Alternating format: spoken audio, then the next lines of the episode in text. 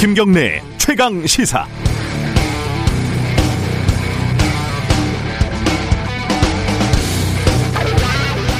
이쯤 되면은 누구나 느끼시겠지만은 이른바 조국 대전의 시즌 2쯤 되겠습니다. 규모는 좀 다르지만요. 타협의 여지가 없다는 점이 특히 그렇습니다. 한쪽에서는 엄마 찬스, 불공정의 전형, 다른 쪽에서는 면제될 아이를 굳이 군대까지 보낸 훌륭한 케이스. 한쪽에서는 고관대작의 아들 아니면은 불가능한 황제 휴가, 한쪽에서는 누구나 하는 상식적인 수준, 근거 없는 정치 공세. 이 재밌는 거는요, 양쪽 다 나름 근거들이 있어요. 뒷받침하는 사례도 있고, 목격자도 있고, 전문가들도 다 등장을 합니다. 아마 어떤 방식으로든지 검찰이 수사를 해서 기소는 할 수 있을지 모르겠습니다. 그런데 그러면 뭐 하나요? 어느 한쪽은 반드시 혹은 양쪽 다 수사 결과 못 믿겠다. 재판해보자. 그럴 겁니다. 재판 끝나면 또 뭐 하겠습니까? 어느 한쪽은 재판이 말이 안 된다. 판사 성향이 문제다. 뭐다, 뭐다. 이렇게 다 얘기를 하겠죠. 이런 비관적인 예측은 지금도 끝나지 않은 조국 사태를 거치면서 학습한 바입니다. 그래서 그 종국의 결과가 하나도 궁금하지 않습니다. 솔직히 옳고 그름을 가리는 게임이 아니라는 걸 우린 다 알고 있습니다. 게다가 법적으로 문제가 있다고 문제가 없다고 어느 한쪽이 옳았다는 건 또 아니거든요. 정치적인 전투의 성격이 강하죠. 중요한 건 이 소모적인 사회적 낭비를 어떻게 빨리 매듭을 짓느냐인데 사실 정치적인 결단, 정치적인 타협밖에 떠오르는 답이 없습니다. 그럼 우리가 그 정도의 정치 효율을 가지고 있느냐? 그것도 비관적입니다. 그러니까 너무 급하게 생각하지 마시고 어차피 오래 걸립니다. 관심이 있으시면 양쪽 얘기를 찬찬히 들어보시죠. 대부분 뭐 쓸모없는 정보들도 있는데 중요한 것들도 가끔씩 나옵니다. 9월 10일 목요일 김경래 최강 시사 시작합니다.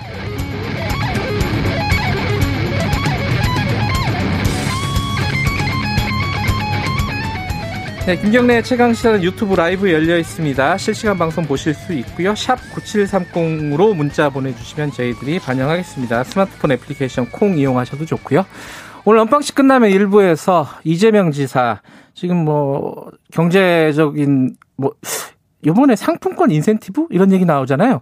그런 얘기 자세히 좀 여쭤볼게요.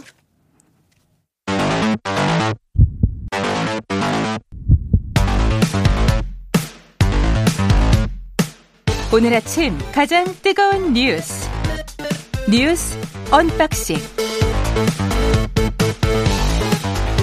네, 뉴스 언박싱 민동기 기자 나와 있습니다. 안녕하세요. 안녕하십니까. KBS 김양순 기자도 나와 계십니다. 안녕하세요. 네, 안녕하세요.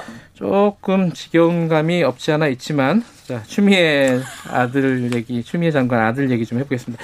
어제 보니까 크게 보면 두 가지 정도인 것 같은데 하나는 휴가 연장과 관련해서 여러 가지 얘기가 나왔고 또 하나는 이 자대 배치와 관련된 얘기가 좀 있었어요. 휴가 연장 관련해서는 어 엊그제까지만 해도 몰랐던 얘기들이 좀 있었죠. 일단은 면담 기록 이게 뭐예요? 이게 어떤 내용이죠? 민동기 기자, 아 김양승 기자가 먼저 얘기 좀 해주시죠. 저는 언론들이 다 이게 단독이라고 전부 다 달았길래 뭐 엄청난 내용들을 다들 하나씩 음. 입수한 줄 알았는데 다 똑같은 네, 거잖아요. 다 똑같은 거였더라고요. 다 똑같은데 왜 단독인지 모르겠어요. 혼자 쓴 거죠. 네, 여럿이 안 썼다는 거지. 네, 혼자 썼다라고 단독이라고 쓴다고 네. 인터넷에서 얘기하던데 김도읍 의원이 입수를 해서 공개한 내용입니다. 그러니까 2010 2017년 6월 14일 그 추미애 장관의 아들 서 씨가 1차 병가 도중에 휴가를 연장하기 위해서 부부 중 한 사람이 국방부의 민원실에 전화를 했다라는 음. 그 내역이 접수가 된 거를 이제 그걸 검찰에 제출을 한 거예요 국방부에서 음. 즉 누가 이제 전화를 하거나 민원실 전화하면 그 내역이 다 남잖아요. 네. 그 내역 중에서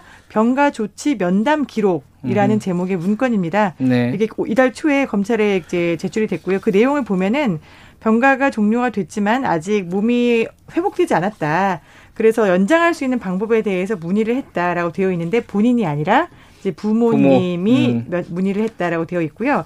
여기에 대해서 이제 그 전화를 받고 이걸 처리하신 분이 어, 병가 출발 전에 병가는 한 달까지 가능하다라고 내가 인지를 시켜줬었는데 네. 그렇기 때문에 본인은 이제 미리 인지를 받았음에도 불구하고 중간에 전화를 해서 연장을 하는 거에 대해서 미안했다. 음. 그래서 부모에게 상의를 했더니 부모가 전화를 했다라고 기록이 되어 있었다는 거예요. 네. 그래서 거기다 이제 덧붙여서 다음부터는 부모가 전화하지 말고 미안하더라도 네가 전화해라. 이렇게, 이렇게 접수가 되어 있었습니다.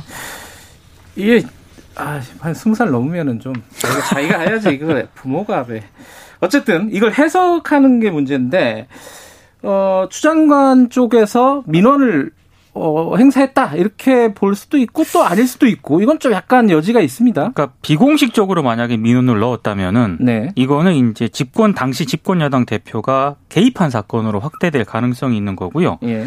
다른 가능성도 있습니다. 만약에 이제 국방부 민원실을 통해서 그러니까 누구나 전화할 수 있는 그렇죠. 민원실 예. 그쪽으로 만약에 민원을 넣었다면은 이건 정상적인 절차를 밟은 거거든요. 그러니까 예. 이 부분에 대해서는 확인이 좀 필요한 것 같고요. 예. 근데 만약에 민원실이 아니라 다른 경로로 통했다면 이건 조금 문, 조금 문제가 될 수가 있습니다. 그거는 아직 팩트가 안 나온 거고. 또 두 번째로는 이 면담 기록을 작성한 사람이 이제 A 상사라는 사람인데요. 네. 이 면담 기록을 작성한 사람이 다음부터는 부모가 하지 말고 네가 해라라고 하면서 그 부모가 누구인지 알았느냐의 음. 여부가 또 쟁점이 될 수 있습니다. 네. 근데 지금 현재까지 나온 것에 따르면은 이 A 상사는 어 부모가 이제 민원실에 전화를 걸어왔고 자기는 그걸 전달을 받았지 부모가 누구인지에 대해서는 음, 확인하지 않았다. 그쵸. 즉 추미애 장관인지 혹은 그 남편인지는 전혀 몰랐다라고 답을 하고 있어요. 음. 보좌관이 전화했다는 거는 뭐 어떻게 좀 이거랑 같은 얘기예요? 다른 얘기예요? 이거 어떻게 되는 겁니까? 시점으로 보면은? 이거는 이제 민원실에 접수 기록이 있었던 그 이후의 또 상황입니다. 음. 민원실에서는 여차저차해서 처리를 해라라고 답을 받았던 거고요. 네. 그 이후에 추 장관의 보좌관이 다시 한번 병가를 연장하기 위해서 음. 직접 서 씨의 상급 부대인 경기 의정부 미 이사단 지역대에 전화를 걸었어요. 이건 국방부 민원실이 아니라 상급 부대인 미 이사단 지역대라는 점이 일단 다르고요. 네. 그때 전화를 받았던 사람도 역시 이게 추 장관 측이다라는 것을 인지를 하고 있었고 네. 또 인사 실무를 담당했었던 대위 그리고 지원 대장이 이를 인지를 하고 윗선에다가 자 추장관 측에서 당신 대표였죠. 이제 추 대표 측에서 전화가 왔다라고 보고를 했었던 사안입니다. 그 자대 배치 관련해서는요. 이 추장관 측 변호사 그러니까 현근택 변호사가 어, 예비역 A 대령 네. 음, 하고 SBS를 고발을 했어요. 이거 간단하게 좀 설명해 주시죠. 그러니까 허위 사실에 의한 명예훼손죄로 예. 처벌해 달라 이런 고발장을 제출했는데요. 그 신원식 국민의힘 의원이 이 대령이 수료식 날 부대 배치와 관련한 청탁을 받았다. 그리고 이걸 말리기 위해서 그 추장관 아들의 아버지와 할머니에게 40분간 교육을 했다라는 취지의 녹취를 공개를 하지 않았습니까? 예. 이걸 또 SBS가 그대로 보도를 했거든요. 근데 지금 현근택 변호사 얘기는 부대 관계자를 개인적으로 만난 적도 청탁한 적도 없다. 이런 네. 입장인 겁니다. 어, 사실 무근인데 네. 이 A 대령이라는 사람이 과장돼서 부풀려서 얘기를 했고, 네. 그러니까 다 모아서 얘기를 한 거라는 거잖아요. 이쪽, 그렇죠. 이쪽 주장은 네. 그죠. 그래서 고발을 했다. 어, 근데 이 예비역 대령하고 이 요번에 이제 이런 뭐랄까요 폭로를 주도하고 있는 국민의힘 신원식 의원하고 어떤 관계냐 이것도 기사들이 나왔어요. 그러니까 신원식 의원이 육군 3사단장 소장을 예. 할때 예. 밑에서 참모장 대령을 했던 그런 인물인데 부하였다 이거죠. 그러니까 사실상의 음. 최측근을 인 음. 사람이 아니냐 이런 의혹을 좀 제기를 하고 있는 거고요. 예. 그래서 진술 자체도 상당히 신빙성에 의문이 있다 이런 음. 주장을 하고 있는 겁니다. 여기에 대해서 신원식 의원은 그 2011년 사단정으로 근무할 때 참모장이 두 명이었는데 그중 한 명이 이 대령이었다라고 음흠. 인정을 하긴 했습니다만 한 4, 5개월 같이 근무한 것일 뿐 최측근은 아니다. 이렇게 해명을 하고 있습니다. 이 와중에 우상호 의원은 왜 나오는 겁니까? 여기서 우상호 의원은 왜 나온 겁니까? 네, 이 와중에 우상호 의원이 지금 문매를 받고 있고 오늘 음. 아침에도 이제 카투사 갤러리에서 DC 인사이드에 있는 네, 계속 난리가 났더라고요. 네. 네, 카투사는 굉장히 편한 보직이다. 예. 어디에 있든지 다 똑같다. 카투사에서 휴가를 갔느냐 안 갔냐 보직을 이동하냐 아느냐 이거는 아무런 의미가 없다라고 이렇게 주장을 했어요. 예. 저는 군대 안 갔다 와서 모르지만 이게 카투사든 아니면은 뭐 복무병이든 굉장히 민감한 문제잖아요. 자기가 가는 군대가 제일 힘들어요. 네, 카투사 수많은 카투사와 카투사 출신들이 네. 성실히 국방의 의무를 수행 중인 수많은 장병과 수십만의 예비역 카투사의 명예와 위신을 깎아내리는 행위다라고 사과를 네. 지금 촉구하고 있습니다. 아, 시간이 많지 않아 가지고 이 얘기 하나만 그 어, 통신비 어제 결, 지원이 결정이 됐죠. 어떻게 좀 바뀌었어요, 그죠? 네, 이게 사실 재난지원금을 선별적으로 지원을 하기로 했었잖아요. 그래서 예. 이번에는 빨리 가닥을 잡아서 그래도 다행이다라는 이야기가 있었는데 예. 어제 더불어민주당하고 정부하고 이제 어, 청와대에서 회의를 가졌잖아요. 예. 그러고 나서 나온 결정이 4차 추가 경정 예산을 편성하면서 어, 13세 이상의 국민, 사실상 전 국민입니다. 13세 네. 이상의 국민에게 통신비 2만 원을 일괄 지급을 하겠다라고 음. 이야기를 했어요. 이게 선별 지급하기로 했더니 국민들이 소외감을 느끼더라. 그래서 일종의 절충안으로 어, 2만 원씩 통신비라도 쓰십시오라고 지급을 하겠다고 밝힌 겁니다. 야당에서 좀 비판하고 있어요, 이 부분은. 그러니까 고통받는 소상공인 자영업자 집중 지원일 줄 알았는데 난데없이 왜 통신비 일괄 지급이냐. 네. 반대는 하지 않지만 포퓰리즘이 아닌지 묻고 싶다 이런 입장을 내놨고요. 그 민주당 일각에서도 2차 재난지원금 선별 지급을 관철한 명분과 이 결정이 배치가 된다 이런 비판이 나오고 있습니다. 네. 지금 그 사실 2차 재난지원금 지원과는 관리, 어, 관계가 좀 없지만은 임대료 문제가 굉장히 심각하잖아요. 이, 이 문제는 정치권에서 어느 정도까지 논의가 되고 있습니까? 일단은 임대료 전반에 대한 논의보다는 착한 임대료에 대한 세제 음. 혜택을 연장하는 문제가 지금 논의가 됐습니다. 예. 이게 임대료를 본인이 원래 계약했던 것보다 깎아주는 임대인에 대해서 세제 혜택을 줘 왔었잖아요. 예. 근데 이게 지난 6월에 종료가 됐었거든요. 음흠. 근데 지금 코로나 때문에 이제 문을 계속 닫고 있는 셧다운 되고 있는 사태가 이어지고 있으니까 네. 착한 임대료를 계속 시행하시는 임대업자들에게 다시 임대료를 할인 50%를 세액 공제를 더 해주겠다. 즉 내가 임대료 세액 공제를 더 해줄 테니 계속 착한 임대료 혹은 더 깎아주기를 유지해 달라라는 음. 그런 메시지입니다. 이게 본회의에서 처리를 빨리 하겠다. 이게 지금 민주당 입장인 거죠? 네, 민주당은 오는 24일에 지금 이 민생구와 관련된 뭐 임대차법이라든가 아니면 임대료에 관한 법들 네. 그리고 가족 돌봄 휴가, 자영업 보호 이런 것들을 일괄 처리를 하겠다라고 이야기를 하고 있는데요. 지금 문제는 국회가 이제 코로나 음. 확산 때문에 계속 셧다운이 계속 되고 있어요. 논의를 어떻게 할 것이냐를 떠나서 투표는 어떻게 할 것이냐. 알겠습니다. 그 부분도 고민해야 될 것 같고요. 오늘 여기까지 드릴게요. 고맙습니다. 고맙습니다. 고맙습니다. 민동기 기자, 김양순 기자였습니다. 지금 시각은 7시 32분입니다. 공정하고 깊이 있게 오늘 하루 이슈의 중심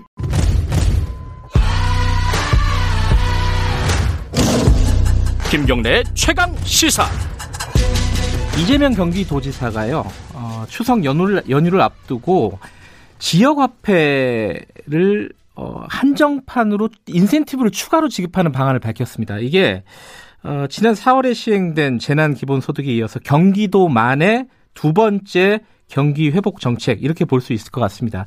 지금 2차 재난 지원금 좀 보편적으로 경기도에 또 지급하겠다 이런 것도 고민을 하고 있다고 하죠. 이재명 경기도지사 연결해서 관련된 얘기 좀 여쭤볼게요. 지사님 안녕하세요. 네, 이재명입니다.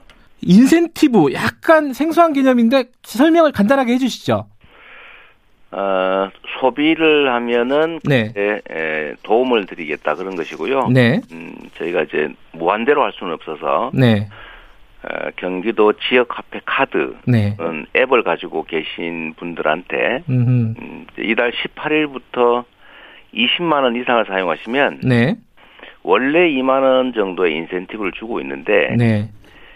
이번에는 특별히 15% 정도를 좀 더해서 음흠. 3만 원의 인센티브를 추가해 드린다. 그리고 그거는 두 달 안에 네. 20만 원을 쓰시면 10월 음, 26일 또는 11월 26일에 카드에 충전을 해드리고 네.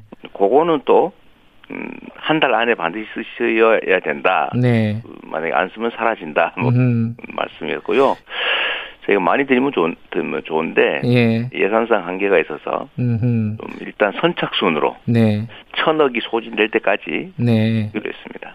이게 뭐 특별히 조건이 있는 건 아니죠? 소득이라든지 이런 부분에 대해서? 음, 뭐 전혀 없고요. 예. 어, 뭐 경기도민이 아니시더라도 음흠. 경기 지역 화폐를 카드가 돼 있으니까 카드나 예. 있으니까 그거를 각 시군 단위로 발급을 받으시면 음흠. 각 시군 안에서 대신 써야 되죠. 예. 그 경기 지역 화폐니까 예. 그 해당 지역 안에 쓰시면 경기도의 매출이 오르고 음. 그 경제에 도움이 되니까 꼭 경기도민 아니더라도 이런 경우는 예. 있을 수가 있습니다. 그러니까 서울 사람이라도 경기도에서 돈만 쓰면 인센티브 지급하겠다 이런 말씀이시네요, 그죠? 네네. 예. 이게 근데 5만 원 인센티브인데 이제 맥시멈 보면은 네네. 이 5만 원 플러스 20만 원을 쓰게 되는 거잖아요. 그걸 쓰, 받으려면은 이제 5만 원까지 하면 25만 원을 쓰시겠죠. 그렇죠. 그렇게 되면은 총 어떤 경제 유발 효과라고 할까요? 이런 것들은 어느 정도 규모로 보고 계시는 겁니까?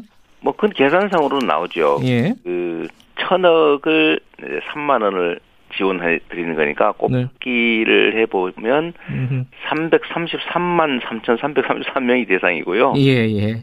어, 전체적으로 매출이 늘어날 수 있는 규모는 역시 한 8,300억 정도 아, 이렇게 좀 넘습니다. 이게 그 추석 앞두고 어 지사님이 말씀하신 게 심폐소생을 해야 된다 이 정도로 말씀하셨는데 지금 경제가 죽어가고 있다 이렇게 생각하고 계신다고 보면 되는 건가요? 아 이게 지금 정말 심각해졌는데 예. 저희가 원래 예측된 거 아니겠습니까? 네. 어, 코로나 19 때문에 거리두기도 해야 되고 어, 전체적으로 소비가 줄어들고 네. 어, 생산이 줄어들고 고용이 줄어들고 다시 또 소비가 줄어들고 네. 이 악순환이 시작됐는데 우리가 봄에 재난지원금으로 이제 2분기 2분기는 전년도보다 오히려 매출이 좀 늘어나는 양상이었다가 네. 8월에 들어오면서 지금 다시 이제 재난지원금도 다 사용하고 또 2차 대유행이 되면서 지금 매출이 공식 통계로 4분의 음, 1이 줄었다고 합니다. 아하. 공식 통계로 20%가 예. 줄었고요.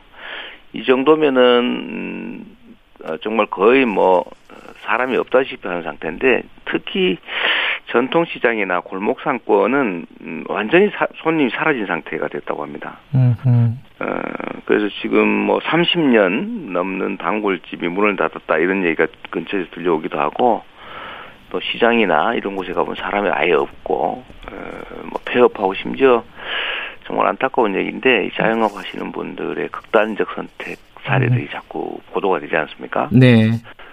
아, 그리고 제가 정말로 가슴 아프고 우려되는 것이 그저께 통계가 나왔던데 하나 예. 여성 뭐 극단적 선택률 예. 율이 급증하고 있다고 해요. 코로나 이후에요. 예. 네 네 최근. 예. 그래서 이게 보통 문제는 아니다 그런 생각이 듭니다. 음. 그러니까 경제 방역, 심리 방역, 네. 보건 방역 다 필요한데 네. 아, 우리가 보건 측면의 방역은 나름 이제 세계적으로 인정만큼 잘 하고 있죠. 네. 하고 있는데 심리 방역은 거의 생각을 못 하고 있고요. 사람들이 이게 음, 심적 스트레스나 우울증 뭐 이런 것 때문에 상태가 나빠지는 뭐 그런 네. 제 그다음 경제 대책. 음. 이 중에서 저희는 지금 경제 대책 부분에 좀 많이 관심을 갖고 있는 중입니다. 일단 뭐 인센티브를 주면은 소비가 늘어날 것은 뭐 당연하겠죠. 근데 이제 네. 경기도에서 사실은 이재명 지사께서 요번에 2차 재난지원금 논란이 있을 때 보편 지급을 해야 된다고 지속적으로 주장을 하셨고 지금도 고민을 하고 계시다는 기사들을 봤어요. 어, 2차 재난지원금을 경기도에서라도 지급을 좀 하자. 어, 어느 정도까지 고민이 진척이 되셨습니까?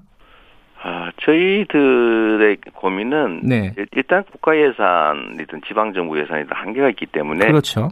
이제 이 적은 예산이 한 번의 효과가 아니고 네. 뭉첩된 복수의 효과를 가지는 게 가장 바람직하지 않습니까? 네.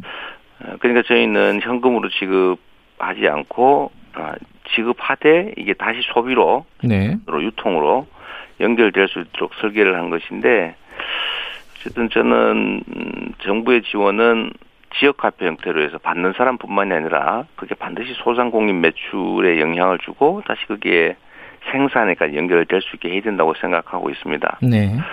근데 잘 안 돼서 이제 경기도 차원에서라도 이제 가용한 자원을 총동원해서 네. 할수 있는 방법을 다 짜내 보는 거죠. 예. 그래서 이제 5천억 정도가 원래 저희가 있는 예산은 아니고 네. 그것도 원래 코로나19 사태 초기에 급박하게 좀 지원을 해드리려고 준비를 했는데 그 후에 저희가 이제 1조 3,600억 원을 들여서 보편 지원을 하면서 요건 이제 안 쓰게 됐던 예산이에요. 네. 그리고 이제 추가로 500억 정도를 빌려서 1,000억 음, 정도로 지원하고 있는데 이제 이게 사실 저희는 15% 정도 인센티브를 드려도 예. 쓰시는 원래 이제 일상적 소비를 하시는 분들한테 지원을 해주면서 가급적이면 동네 상권에서 좀 해라. 네. 라는 취지거든요. 예. 근데 이 8,500억이면 사실 경기도가 대한민국 경제의 거의 뭐 26% 정도를 차지하는데. 네. 아, 전체 경제 규모에 비하면 매우 적은 금액입니다. 네. 그래서 이걸로는 정말로 이제 숨 끊어지는 상태에서 심폐소생 정도는 하겠지만 정상적인 생활을 하려면 그 이상의 경제적 지원이 반드시 필요한데 네. 어, 이제 중앙 정부에 저희는 기대할 수밖에 없고 뭐 지금 이 정도로 못 견디고 또 추가의 대책이 필요하다는 건 누구나 인정할 테니까요. 네. 보고요. 또 그렇다고 무한히 기다릴 수는 없어서 어, 저희가 지방채를 발행해서라도 어, 추가 지원을 해야 되겠다라는 논의가 내부에서 좀 나오고 있고 네. 의회에서도 그런 논의 좀 있고 저도 지금은 고민 중인데요. 네. 어느 정도 규모를 할지 음, 또 정부의 승인도 받아야 되기 때문에요. 네. 또 그거를 형 지역 화폐 전액으로 지원해 줄 드릴지, 그럼 25% 매출 인센티브로 드릴지, 네. 또는 뭐 한 50% 대응 지원 방식으로 네. 예를 들면 50만 원짜리 사시면 25만 원을 지원해 주시. 아하. 이런 방법도 있죠. 예. 인센티브를 하면 승수 효과가 생기니까요. 예. 그래서 여러 가지 방법들을 고민 중입니다. 그 고민을 하신다는 말은 하겠다라는 생각은 어, 확고하시다 이렇게 볼 수 있는 거네요, 그죠?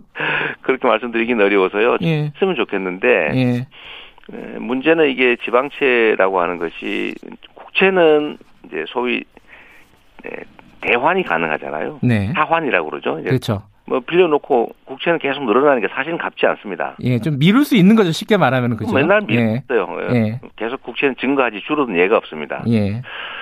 다만 일정 정도만 늘어나자 이게 정책이니까요. 그래서 국채는 사실은 값지 않는데 지방채는 갚아야 됩니다. 음흠. 개인 부채와 국가 부채 중간쯤 있다고 봐야 되죠. 네.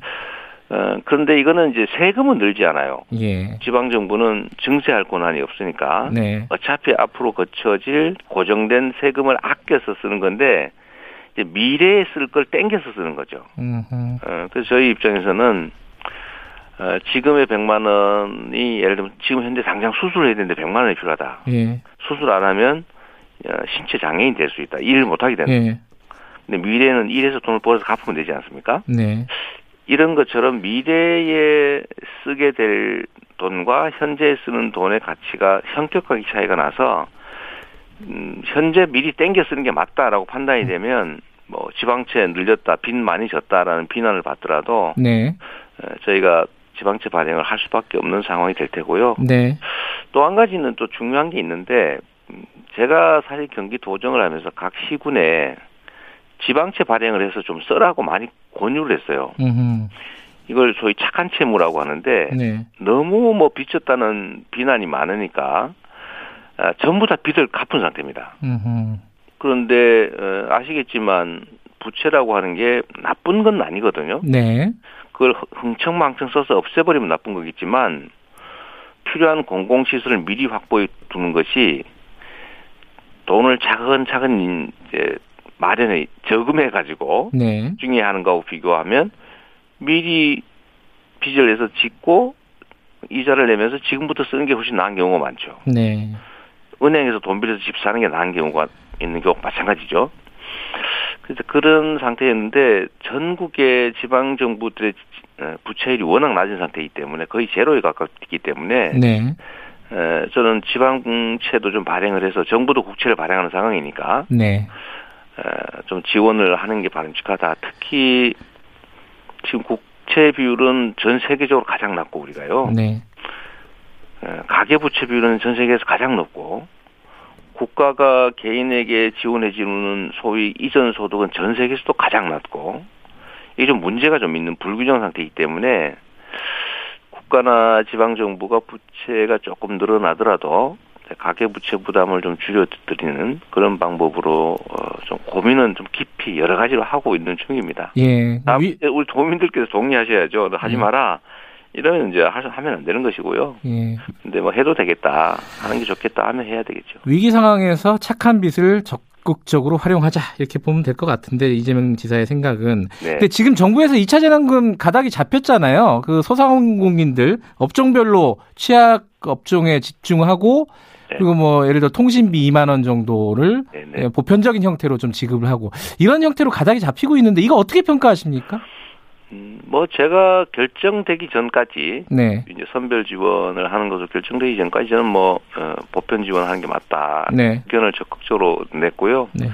다만 음, 이게 한 두 가지 측면에서 네. 문제를 야기할 것이라고 예측을 했기 때문에 어, 가급적이면 보편 지원을 해달라고 말씀을 드렸는데 선별 지원 결정이 났으니까 네. 어, 저희로서는 그 현장 집행해야 되는 사람이고 네. 또 문재인 정부의 일원이고 또 민주당 당원이니까 네. 당청정이 결정한 이 사항을 저희가 열심히 집행을 해드려야죠. 네. 근데 이게 지금 코로나 상황이 장기전으로 갈 가능성이 꽤 높지 않습니까? 어, 객관적인 상황을 보면은. 그래서. 이미 정해져 있죠. 예, 뭐 3차, 4차 이런 재난지원금이 갈 수도 있단 말이에요. 그래서 재정적인 여력을 좀 비축을 하자. 그렇기 때문에 선별이 합리적인 방안 아니냐. 이렇게 얘기하는 사람들이 많아요. 그래서 앞으로 3차, 4차 얘기할 때도 분명히 논쟁이 벌어질 텐데 어떻게 말씀하시겠어요? 여기에 대해서는? 그러니까 이미 뭐 정해진 예산이 있으면 네. 제가 마지막 말씀드렸던 것은 그 추가로 더해라는 게 아니고 네. 일정 규모가 정해지면 그 중에 한 절반 정도 저번에 예측된 대로는 국민 1인당 10만 원 정도는 지역 화폐로 지급해서 국민도 혜택 보고 영세 자영업자의 매출을 늘려주는 게 진짜 도와주는 거 아니겠느냐라고 네. 말씀드리고 나머지 가지고 핀셋 지원하는 게 좋겠다는 의견 음. 드렸었고요. 다만 지금 아쉬운 거는 어, 이게 예를 들어 통신비 같은 경우도 네. 음, 이제 직접 통신사로 들어가 버리니까. 그렇죠. 예. 이제 승수 효과가 없지 않습니까? 음. 예, 그게 뭐 영세 자영업자나 동네 골목에 매출을 늘려주는 효과는 기대하기 어려운 점이 조금 아쉽고요. 네. 1차는 어, 음, 보편 지원, 지역 화폐 로 보편 지원하는 방식을 택해봤고, 네. 2차는 이제 지역 화폐 아닌 현금 선별 지원, 네. 신세 지원 방식을 해봤으니 이제 뭐 세 번째, 네 번째가 분명히 할 수밖에 없는 상황. 네. 우리 대통령님께서도 인정하시는 바잖아요. 네.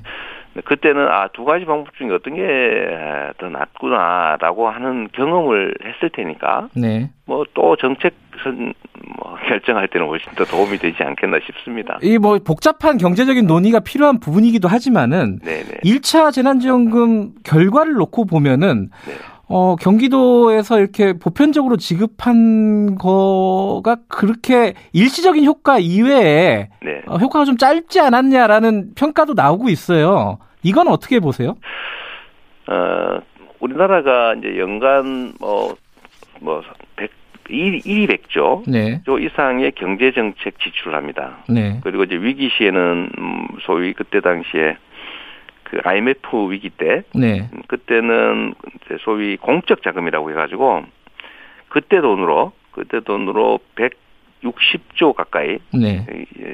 지원했다가 지금 제가 알기로 한 50조 이상 못 받은 것으로 알고 있어요. 네. 때일 각오하고 준 거 아닙니까? 음. 어, 근데 이 현재 뭐 경제 규모 비춰보면 한 500조 가까이 되는 돈일 텐데요. 네. 300, 최소 한 4, 500조 정도? 이 정도 되는 돈일 텐데, 에, 그때 우리 국민들은 경제가 개선되는 체감을 하지 못했어요. 음. 이후에도 마찬가지죠. 뭐 수십조 원씩 네. 경제 재정 지출을 해도 아 경제가 좋아지는구나 이런 느낌을 못 가지고 수치상으로는 약간씩 개선되는 수준이었는데 이번에 정부 예산 13조 가지고 지역 화폐로 지급을 해 놓으니까 약 두 달간 거의 일개 한 분기 이상의 에, 매출이 늘어나서 어, 뭐 소위 기업의 경기 예측 지수 또 매출 이런 것들이 작년도를 넘어설 수준까지 올라갔다가 두 달 이상 네. 어, 지금은 다시 떨어졌는데요. 네. 어, 13조 원 들여서 두 달간 경제가 작년 이상으로 활성화됐다고 하면 그걸 일시적으로 적인 효과라고 폄하할 게 아니고 음흠. 요거를 여섯 번 하면 1년 내내 그렇다는 얘기 아닙니까? 네네. 그 엄청난 경제적 효과를 거뒀던 건데요. 예. 어, 우리 시장에서 두 달 이상을 아 작년 명절 대목보다 낫다. 라고 느낄 정도였으니까 사실은 경제 효과는 꼭 통계를 되지 않더라도요. 네. 음, 작년 대비 뭐 매출이 10% 이상 더 늘었고 서울보다는 우리 경기도의 매출이나 뭐 이런 것들이 10%포인트 이상이었으니까. 네. 사실 그거 가지고 일시적 효과다고 하는 것은 좀 지나친 폄하인 것 같습니다. 알겠습니다. 시간이 다 됐는데 정치 얘기도 한 두 가지만 여쭤볼게요. 네네. 추미애 장관 아들 병역 문제. 네. 뭐 휴가 문제죠 일종의 거기에 청탁이 있었냐 없었냐 뭐 이런 논란이 뭐 제2의 조국 사태다 이런 얘기까지 나오고 있습니다. 여기에 대해서 어떻게 생각하고 계세요? 보고 계시는 입장이겠지만은. 뭐 전 자세한 내용을 좀 들여다보지 못해서요. 네. 어, 일도 사실 바쁘고 해서 정확히 모르겠는데. 예, 예. 저는 이 마녀 사냥을 평생 당해온 사람이어서. 네. 대체적으로는 침소 봉대들이거나. 네. 어, 좀 팩트와 벗어난 것들이 많더라. 음, 네. 라는 저는 그, 제 개인적 경험을 갖고 있죠. 네.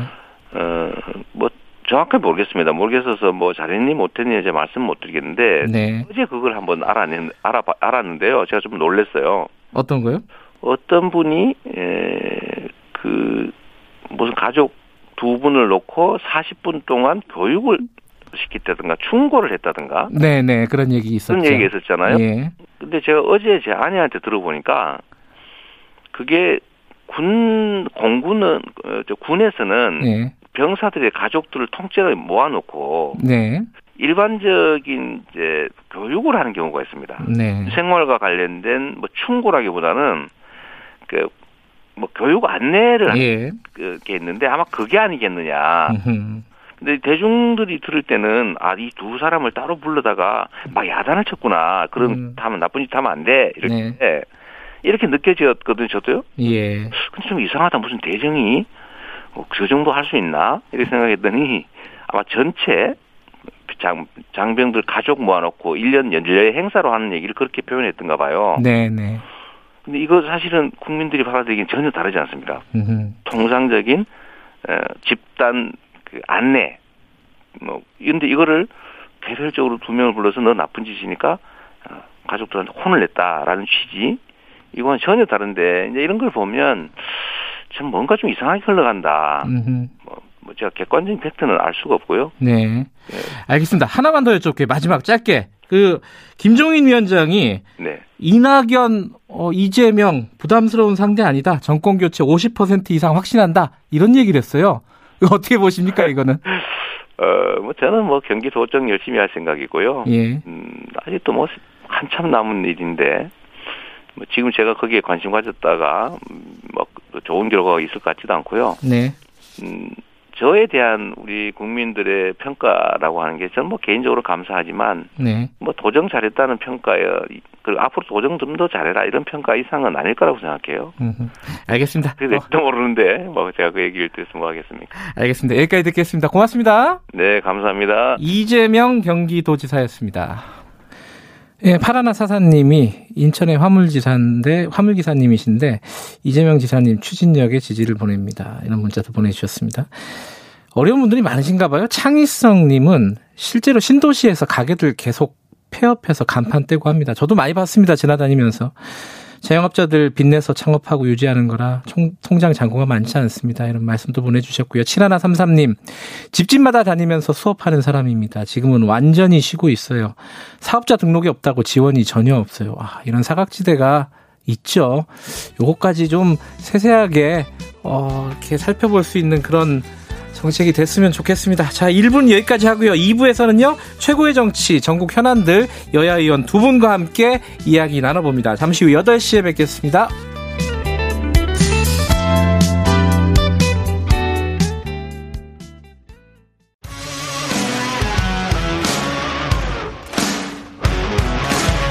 뉴스타파 기자 김경래 최강 시사.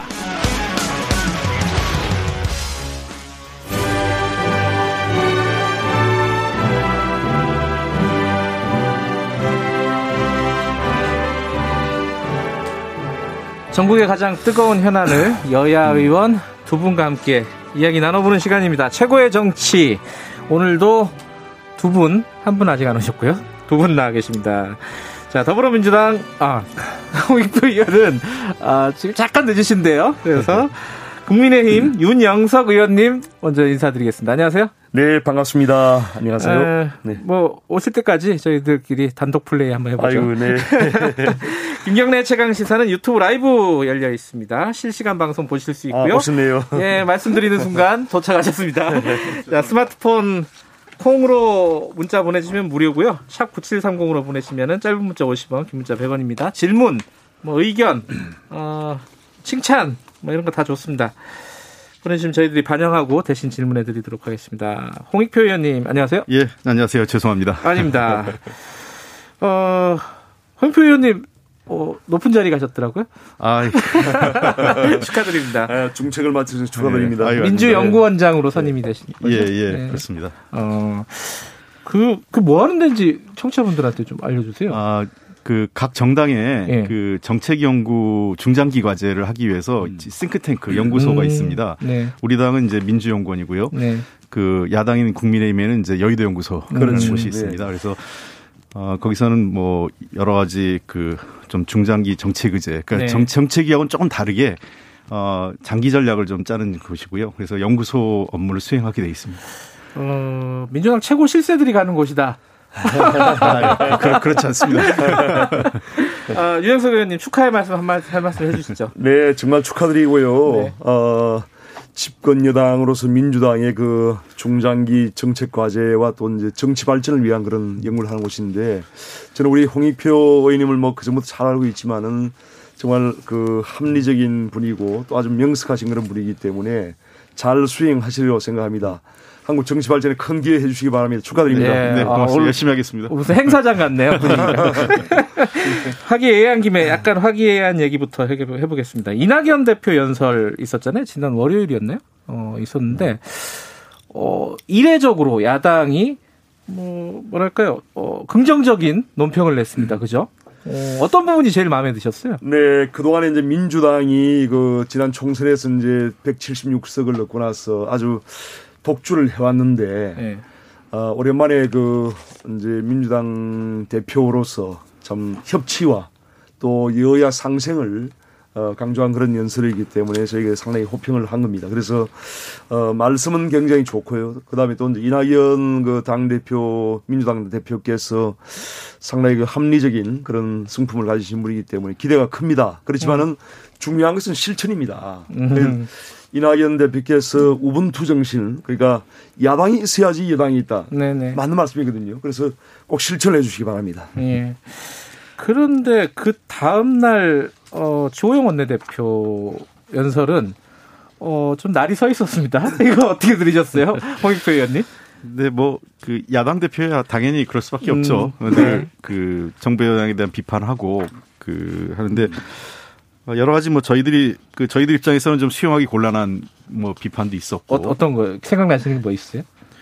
글쎄요 뭐 그 예를 들면 뭐 국가 채무 문제라든지 음. 뭐 또는 뭐 그 한국형 뉴딜에 대한 뭐그 어떤 입장을 얘기하신 거나 이런 것들은 저희들이 아직 이제 현재 진행되고 있는 단계라 마치 음. 이제 당연히 뭐 실패할 것처럼 말씀하신 것 그런 부분들은 어, 저희들이 그 수용하기 어렵고 공수처 부분도 그렇고요. 다만 네. 또 일부는 또 저희들이 또 들을 만한 그또 음. 수용할 만한 내용도 있기 때문에 어, 결국은 그 오늘 또 마침 그 김종인 비대위원장과 이낙연 대표 간에 저 오찬 약속이 있다고 아, 하시더라고요. 예. 그래서 잘 그 이런 그 협력의 정신들이 좀 잘 돼서 서로 간에 할 수 있는 부분 우리 당 이낙연 대표 얘기한 것처럼 어, 4.15 총선에 공, 통으로 공약한 내용이나 음. 또는 정강 정책에서 서로 합의할 수 있는 부분들을 중심으로 어, 이번 국회에서 입법 입법이 됐으면 좋겠습니다. 그 이낙연 대표가 그, 그전 이해찬 대표보다는 조금 편하신가요? 야당 입장에서는 느낌이 어떠세요? 아,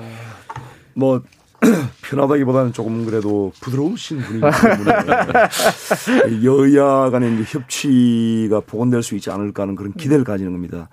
왜냐하면 지난번에 이제 전에 그 이해찬 당대 민주당 대표 같은 경우에는 뭐 20, 20년 장기 집권을 하겠다. 또 100년 집권을 하겠다. 이런 음. 그 어, 얼토당토 하는 그런 뭔가 말씀들을 계속 해와서 그 야당을 그 필요 이상으로 많이 자극을 했었죠. 그런데 음. 어, 그런 일은 최소한 없지 않겠는가. 이제 근데 이제 어제 아 지난번 그 이낙연 당 대표 대표 연설 때도 제가 한 가지 좀 조금 아쉬운 부분 또 앞으로 이제 좀 의문이 제기되는 부분은 그동안의 그런 민주당의 행태에 대한 반성이 없었어요. 아. 그런 부분 좀 아쉬웠는데 아, 정말 앞으로 좀 기대가 큽니다. 기대를 음. 많이 하고 있고 어, 꼭 좀 협치를 복원을 해 주시기 바랍니다. 그 이낙연 대표가 문재인 대통령에게 뭐 단독 회담이라도 야당이랑 좀 대화를 하시라는 취지의 얘기를 했잖아요 어제. 예, 예. 그거 진행이 될까요? 글쎄요, 그거는 지난번에도 뭐 사실은 그 대통령과 야당 예. 대표 간의 회담이 있었는데 어, 결과가 없이 안 만나겠다 이렇게 그 음. 김종인 비대위원장이 말씀하셨거든요. 그래서 만나면 결과가 만들어지지 않을까 이런 얘기도 있었고 네. 사전 조율을 좀 한다면 그러니까 우리 그 이낙연 대표 얘기는 어, 어떠한 형태든 만나는 것 자체가 나쁘지 않지 않느냐. 음. 그러니까 뭐 사실 그동안은 그, 이 야, 여당 대표 없이 야당 대표 만나면 사실 여당 대표를 무시하고 그, 저, 대통령하고만 얘기하려고 하는 것이 적절치 않다 이런 비판도 우리 당내에 있었거든요. 근데 네. 그런 걸 무시, 그, 넘어서라도 어, 필요하다면 그, 뭐 내가 이해할 할 테니 그 대통령과 야당 대표가 어, 직접 만나는 것도 필요하다 이런 말씀을 음. 하신 겁니다. 이게 뭐 싸움 구경이 재밌긴 한데 아, 싸움 구경 오래 하다 보면은 정말 좀 짜증이 나거든요. 네, 그렇죠? 네. 지금 대통령과 이제 우리 김종인 아, 국민의힘 비대위원장 간의 그 1대1 회담은 제가 보기에는 분위기가 좀 어, 조성이 되고 있지 않나 생각이 아, 들고 알겠습니다. 그런 차원에서 아마 이낙연 당대표께서 1대1 1대1 회담을 어, 그, 말씀하신 게 아닌가 생각합니다. 네. 근데 첫 번째 할 얘기가 또 싸우는 얘기네. 네. 조호영 원내대표 그 국회 연설에서도 주요하게 다뤘던 부분입니다. 음. 추미애 장관 아들 음. 뭐 휴가 특혜 의혹 뭐 뭐라고 붙일지는 뭐 모르겠지만은 어쨌든 그 부분과 관련해 가지고 우리 뭐 팩트들 하나하나씩 따지는 거는 이 자리에서는 큰 의미는 없을 것 같고 일단 이제 야당에서 주장하고 있는 게 특임 검사하고 사퇴 이렇게 정리하면 됩니까? 어떻습니까? 지금 주장 요구하고 계신 거는? 일단 그 진실을 규명하는 것이 중요한데요. 예. 어, 지금 어제 지금 중요한 그런 단서가 지금 발견이 되었어요. 그 민원 국방부, 관련된 문건 말씀하시는 거예요? 국방부 문건에 예. 국방부 문건에서 어, 추미애 장관이 직접 그, 그 부부가 직접 그 정확하게는 부모가 아들의 예, 예. 아들의 휴가 연장을 연장 민원을 넣었다라고 예. 하는 그 국방부 문건이 나왔거든요. 물론 예. 또 민주당과 또 민주당에서 이제 이런 걸또 부인을 하겠죠. 그래서 이제 이러한 부분에서 이제 국방부의 그 문건에서 나왔기 때문에 이것은 부인할 수 없는 그런 사실이라고 생각하고요. 네. 어, 그동안 이제 추미애 장관이 거짓말을 했다는 것이 지금 드러난 것이죠. 그렇기 때문에 어, 이러한 부분에 대해서 지금 그 추미애 장관이 그 어, 지휘하고 있는 검찰로서는 어, 더 이상 이것이 그 진실 규명이 어렵기 때문에 저희가 주장하는 것은 어, 특임 검사를 임명해서 어, 어, 추미애 장관의 그런 지휘를 받지 않는 특임 검사를 임명해서 어, 이것을 밝혀야 된다는 것을 말씀드리는 것이고 일단 특임 검사 예. 또한 어, 지금 방금 이제 추미애 장관 사퇴 말씀하셨는데요. 제가 보기에는 이제 어, 다음 주에 대정부 질문이 있기 때문에 어, 만약에 추미애 장관이 사퇴를 하지 않으면 아마 4일 동안에 계속 이 추미애 장관 문제가 거론이 될 것입니다. 그리고 네. 이제 곧또 국정감사도 있기 때문에 추미애 장관이 현 정권의 그런 부담을 덜어주기 위해서라도 본인이 아, 이쯤 되면 사표를 내는 것이 맞습니다. 그래서 저희가 다시 한번 사퇴를 주장하는 것이고요. 어, 저는 뭐 늦어도 9월 말까지는 아마 사표를 내지 않겠나 그렇게 추측을 음. 해봅니다. 9월 말까지요? 어, 그 뭐, 무슨 근거죠? 그거는? 왜냐하면 이제 10월 초부터 지금 어. 국정감사가 아, 시작되기 때문에 아. 뭐 그전에는 그만두지 않겠나 저는 네. 예측을 해봅니다. 예, 네. 어떻게 생각하십니까, 홍익표 네, 의원님? 뭐 사실관계는 좀 따져봐야 될 문제가 있겠지만 네. 어, 어쨌든 뭐 이게 일방적 주장과 여러 네. 가지 혼재돼 있는 것 같아요. 그래서 우선 뭐 야당에서 주장하는 특임 검사 부분은 현실적으로 가능치 않다 저희들은 보고 있습니다.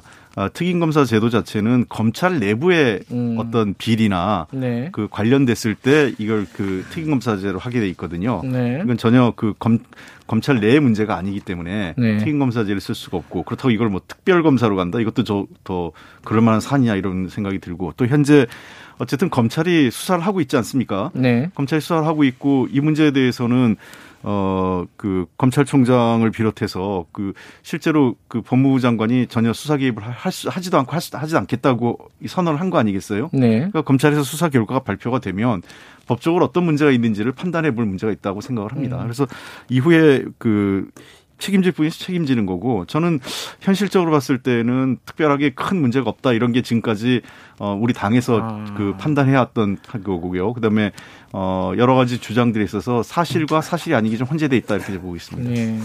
이게 큰 문제가 아닌 것이 아니고 유영석 의원님 그 규정을 명백하게 위반한 겁니다. 그래서 이제 어 21개월간의 군 생활 동안에 58일의 그 휴가를 썼다는 것도 상당히 너무 많은 그 휴가를 쓴 것이고 또한 병가를 그 쓰고 난 뒤에 휴가 연장을 하기 위해서는 그 규정에 보면은 천재지변 또 교통두절과 같은 불가피한 사유가 있는 경우에만 연장을 하도록 돼 있어요. 그럼에도 불구하고 아무런 그런 천재지변이 아닌데도 불구하고 전화 한 통으로 이렇게 했다. 또 추미애 장관 부부가 아, 지금 청탁을 했다. 이런 게 지금 나와 이미 그 문건이 나왔지 않습니까? 이러한 상황에서 이것을 어 자꾸 사실이 아니다라고 이렇게 하는 것은 저는 도무지 이해할 수가 없고요. 아, 이런 결국은 결자의 차원에서 추미애 장을 빨리 사표를 내고 그 다음에 아, 이 부분은 검찰이 정말 특별 검사를 임명해서라도 알겠습니다. 이건 객관적으로 한 말씀 어, 듣고 마무리 이건 네. 넘어가야 될것 같아요. 네. 그 자꾸 이제 황, 뭐 황지우가 그러는데 2018년 병역 기준 병, 전역한 병사들 기준을 보면 지금 한 방송 보도에 따르면 어, 군 관계자가 그 평균 54일이라고 그래요. 병가 네. 빼고. 네. 어, 그렇기 때문에 병가를 포함한 58일이 그렇게 월등히 음. 많은 수치는 아니다 이런 얘기가 있고요. 그다음에 두 번째 병영 규정에 따르면 만약에 복귀하시 복귀가 어려울 경우 실제로 제가 군대에서 있을 때도 그런 일이 있었어요. 복귀가 어려운 경우에 전화를 합니다. 전화 같은 거, 그러니까 다 가능한 수단을 하라 그랬어요. 가능한 수단으로 부대에 연락해서 그러면 군대라는 것은 일반 행정조 부대가 행정하는 기관이 아니라 예. 가장 중요한 건 지휘관의 그저 영그저 권한이 있어요. 예. 지휘관의 판단 판단에 따라서 선저치 후 그 저 선 먼저 조치를 취한 다음에 그 다음에 예. 그 그에 따른 그 행정 절차를 마무리하게 되는 경우가 통상적으로 네. 있을 수 있습니다. 그러니까 이 군대라는 어떤 그 전투 조직, 행정기관이 아닌 그 군대라는 특수성도 좀 감안, 감안했으면 좋겠다. 알겠습니다. 이 제가 궁금한 거 하나씩만 좀 여쭤봐도 되나요? 그 그런데 왜 보좌관이 전화했을까? 이게 음. 문제잖아요. 어 아까 전에도 얘기했지만 보좌관이 전화를 했냐 안 했냐 이 문제도 좀그 아직 뭐 정확하게 확인은 뭐 100%가 아닌데. 예. 예. 자그 통상적으로 보좌관이 전화할 때 그 이런 게 있어요. 그러니까 그 보좌관의 전화가 실제로 뭔가 압력을 가하기 위해서 했을까? 네.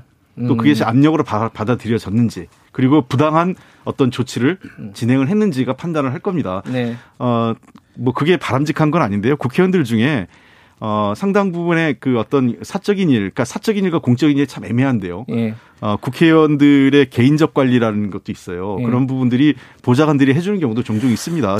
예를 들면 뭐 교통사고 같은 거 났을 때 보좌관들이 대신 그 대신 처리해 주기도 하고 그런 경우가 음. 있어요. 그러니까 무슨 저 보험 처리 같은 거 무슨 뭐 네. 사고를 뭐 대신 바, 뭐 없는 사고를 바꿔치기 한다는 게 아니라 그런 개념이 아니라 여러 알겠습니다. 가지 그 부분들을 어, 보좌관들이 사적인 거 공적인 것들의 경계선상에 있는 부분도 있기 때문에 예. 그분들 그것 자체는 문제가 아니라고 생각을 합니다. 제가 사실관 사실관계를 하기 짧게요. 이거 넘어가야 되는데 예. 그 추미애 장관이 장관의 보좌관이 전화를 했다는 것은 이미 시인을 했습니다. 그 시인을 한 거에 대해서 또 자꾸 사실관계가 아니, 누가 시인을 그러니까 언론에서 물어봤을 아니, 때 시인을 했어요. 네. 본인이 그 뭐 공식적인 건 아직 아니지만 그렇기 때문에 네. 그 보좌관을 넘어서서 이제 추미애 장관 부부가 청탁을 했다는까지 지금 나온 사, 상황인데 그것을 자꾸 부인을 하시면 알겠습니다. 되죠. 그리고 또 하나가 지금 신원식 의원이 주장했던 것 있잖아요. 자대 배치 관련해 가지고 가족들을 40분간 훈계했다. 이거는 좀 아까 이제 홍인표 의원님 말씀하셨지만 사실관계가 맞는 게 있고 안 맞는 게 지금 혼재돼 있다고 하는데 이런 것들은 너무 과장돼서 정치 공세하는 거 아니냐 이런 지적이 있잖아요. 이제 사실관계는 그 네. 그 당시 가투사 병사들의 이제 부모님이나 가족들을 이렇게 단체로 그러니까요. 해서 이제 네. 그런 교육을 했다는 것인데요. 어, 그 당시에 어떤 개, 뭐 개별적으로 잠시라도 음. 이렇게 그런 어, 교육 어, 추미애 장관 부부에 대한 음. 가족에 대한 그런 어, 당부가 있었던지는 뭐 앞으로 좀 밝혀야 그건 없었다는 거 아닙니까? 상황입니다. 그냥 다 불러놓고 예를 들면 국회의장이 국회의원 300명한테 여러분 뭐, 뭐 부정부패하지 않으면 안 됩니다 있는데 언론이 홍길동 의원 한 명한테 국회의장이 부정부패하지 말라고 했다 이렇게 얘기한 거랑 아니죠. 똑같은 거죠. 그 당시에 이제 그 당시에 정황을 보면 단체로 이제 그 교육을 하는 과정에 또 개별적인 접촉이 있었을 수도 있습니다. 그렇기 알겠습니다. 때문에 그런 부분을 밝혀야 된다는 것이죠. 그 네. 지금 사실은 이 청취자분들도 아유 이런 얘기 그만하고 좀 코로나 경제 네. 뭐 어, 이런 얘기 좀 하자라고 했는데 거기까지 넘어가려면 한 두 가지 단문이 관문이 있습니다. 하나 윤영찬 의원 얘기 한 마디씩만 좀 들을게요. 이거 조호영 원내대표 연설과 관련된 거잖아요. 너무 좀 부적절했던 거 아니에요? 민주당 입장에서 이건 어떻게 보십니까? 동료 의원으로서. 어 어제 그래서 이낙연 대표도 그 저 강력한 그 저 경고나 경고를 드리 했고 네. 어, 윤영찬 의원 본인도 사과를 했는데요. 어, 뭐 적절치 않은 거라고 저희들도 인정을 음. 합니다. 다만 차제 이거 바꿔야 될 문제도 있어요. 어떤 문제요? 뭐냐면 국회 고질적인 문제 중에 하나인데 사실상 우리는 국, 우리 법 미국하고 다르게 로비스트 인정하지 않거든요. 그렇죠. 근데 기업 그 정부는 물론이고 정부 기관은 그렇다 치더라도 공공기관이나 그 기업들이 소위 대관 업무라는 게 있어요. 네. 이게 말이 안 되는 건데 사실상 로비하는 거죠. 음. 그래서 저는 차제에 아예 이런 대관 업무 자체를 어, 없애는 게 맞다 이렇게 생각을 합니다. 아하. 사퇴까지 할 사안입니까? 윤영찬 의원 사퇴하라고 지금 계속 얘기하고 계시죠. 일단 사퇴는 이제 의원직 사퇴도 있지만은 그 지금 어 과방이요. 과방이 그러니까 상임위가 네, 이런 그 했죠, 포털을 네. 담당하는 네. 그런 어 상임위이기 때문에 네. 이 부분에서 이제 분명히 사퇴를 해야 된다는 것이고요. 네. 더큰 문제는 이제 지금 어 문재인 정부 또 민주당 어 민주당이 언론을 통제하고 네.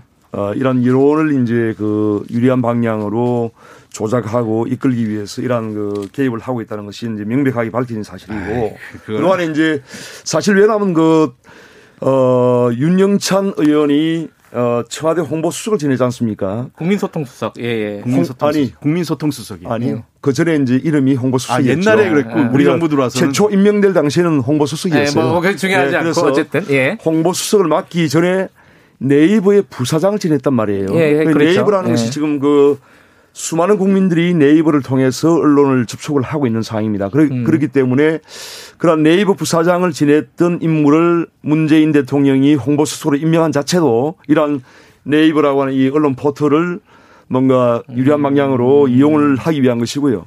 그 다음에 이제 지금 네이버가 네이버나 다음이 그 AI를 이용해서 어 지금 언론을 예. 이제 표출시키고 있는데 이런 AI의 그 알고리즘 자체가 결국은 그 사람이 설계하는 것이기 때문에 저는 상당히 어 민주당이나 청와대가 이런 그 AI 알고리즘을 설계하는데도 개입했을 가능성이 크다고 생각하기 때문에 결과는 AI 알고리즘의 그런 설계 자체도 이거는 투명하게 공개가 돼야 됩니다. 아니 근데 결과 네. 자체는 저 미래통합 저 그 권력의 그 국민의힘당에 훨씬 유리하게 나왔잖아요. 전혀 그렇지 않죠. 그러니까 그래서 윤영찬 의원이 항의한 건데 대부분이 지금 대부분이 어, 국민의힘에 불리하게 지금 그 여론이 음. 조작이 되고 있는 상황인데 아, 그건 한번 그런 상황에서 보시면 될 것 같아요. 예. 조금 조금 민주당에 좀 마뜩치 않은 그런 내용이 나오니까 당장에 개입을 해서 그렇게 아, 문자를 보내서 들어오라고 한 것이죠. 이게 아니라 윤영찬 의원이 네. 그럴 권한도 없고 언론에 대해서 제가 보기엔 윤영찬 의원은 그 오랫동안 이러한 부분에 개입을 해왔고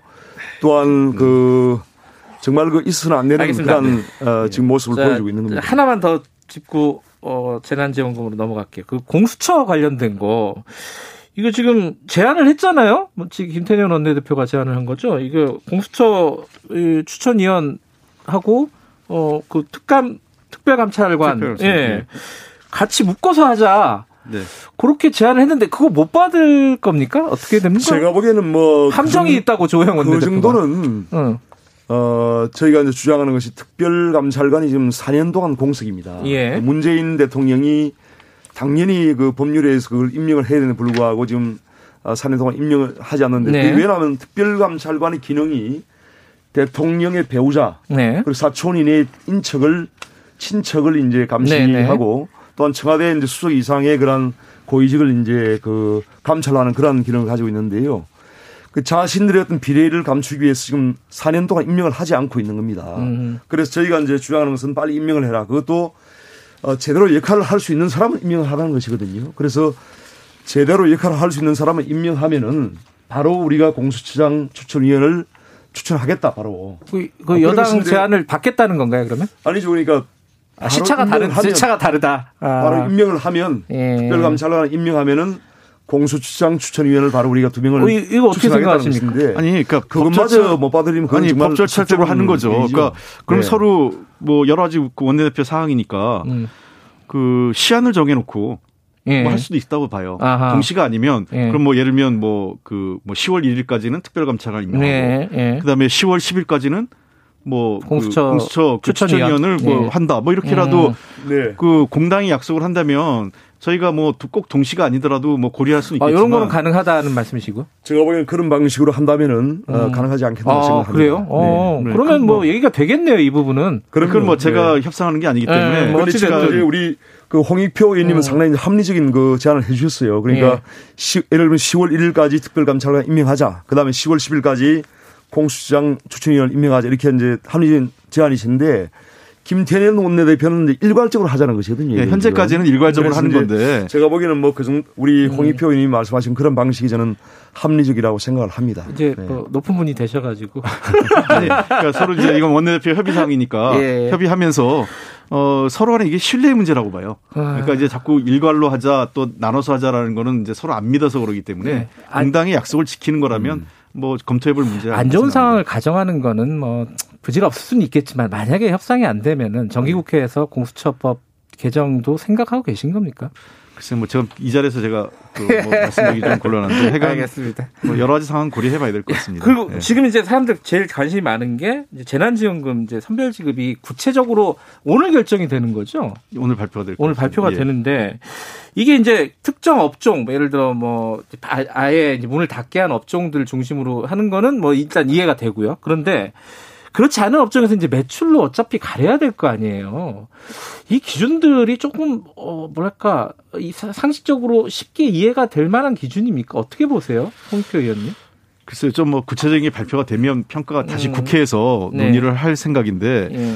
어 저는 이게 굉장히 속도가 중요하거든요. 속도 예, 일단 제일 그 음. 우리가 그 다 전 국민 다 주자 그래서 아니면 또 특정 그 피해 계층에만 주자 했을 네. 때 가장 우려했던 게 속도의 문제였기 때문에 저는 가급적 기준을 단순화하고 음. 어 그다음에 검증은 나중에 하면 된다 이렇게 생각을 합니다. 아, 뭐 예컨대 뭐 낭비가 됐으면 사후적으로 환수한다 뭐 이런 건가요? 그렇죠. 어. 왜냐하면 그 실제로 그러한 피해가 상당한 피해가 있었는지 네. 그는 어 내년도 세 그 세무조사 그 세금 신고할 때 다 나오거든요. 네네. 네. 그래서 만약 그게 부당하게 수령을 했거나 네. 허위 신고했다면 그때 환수하거나 어과그저더 그 벌가금을 물릴 수도 있다고 생각해요. 음. 징벌적으로. 음. 네. 그렇기 때문에 지금 단계에서 중요한 것은 어 그 기준을 단순화하고 빠른 시일 내에 그 접수된 상태로 어 지금 지원을 해주는 게 음. 지금 맞지 않을까 이런 생각을 갖고 음. 있습니다.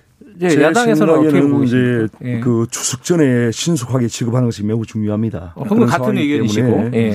어 특히 이제 지금 코로나 19로 인해서 그 영업 제한이 지금 많이 되고 있기 때문에 네.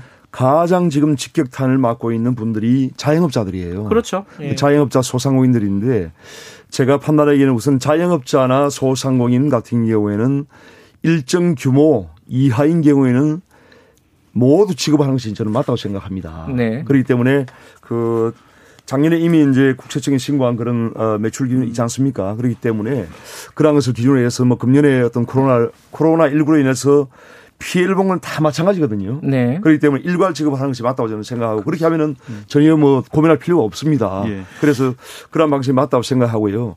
한 가지 좀 지적할 것은 지금 그 선별 지급을 한다고 해놓고 또 통신비를 2만 원씩 전 국민에게 지급을 하자 이렇게 지금 13세 이상이니까 뭐 사실상 전 국민이죠. 네. 그래서 이제 이러한 것이 과연 맞는 정책이냐. 이게 이제 또 1조 원의 그런 그 재원이 어 음. 소요가 되는데 저는 이것은 맞지 않다고 생각합니다. 어떻게 생각하세요? 통신 이게 일종의 음. 그냥 통신사에 그냥 들어가는 것이거든요. 이게 음. 어떤 소비 진작에 전혀 관계가 없습니다. 그래서 차라리 이러한 그 엄청난 규모의 이 예산을 정말 자영업이나 소상공인들 또 그 일용직과 같은 그러한 굉장히 취약한 음. 계층에 있는 분들한테 일괄적으로 다 지급을 하는 것이 맞다고 생각합니다. 저는. 이건 의견을 좀 들어야 될 것 같아요, 홍 의원님. 네, 그 부분은 예. 뭐 국회에서 따질 만한 따질 수 있다고 저는 생각하는데 아, 예. 어, 다만 이제 그 취지 자체는 그랬던 것 같아요. 지금 예. 현재 그 언택 그, 그 예. 특히 추석 때 지금 가, 가급적 정부의 방침은 뭐 가지 말라 할 수는 없는데 고향 방문을 최소화하고 네. 좀 자제해달라 이런 정보 당부를 하고 있는 거 아니겠습니까? 네. 그리고 최근에 그러다 보니까 굉장히 통신 수요가 많이 들고 있어요. 네. 그래서 그런 차원에서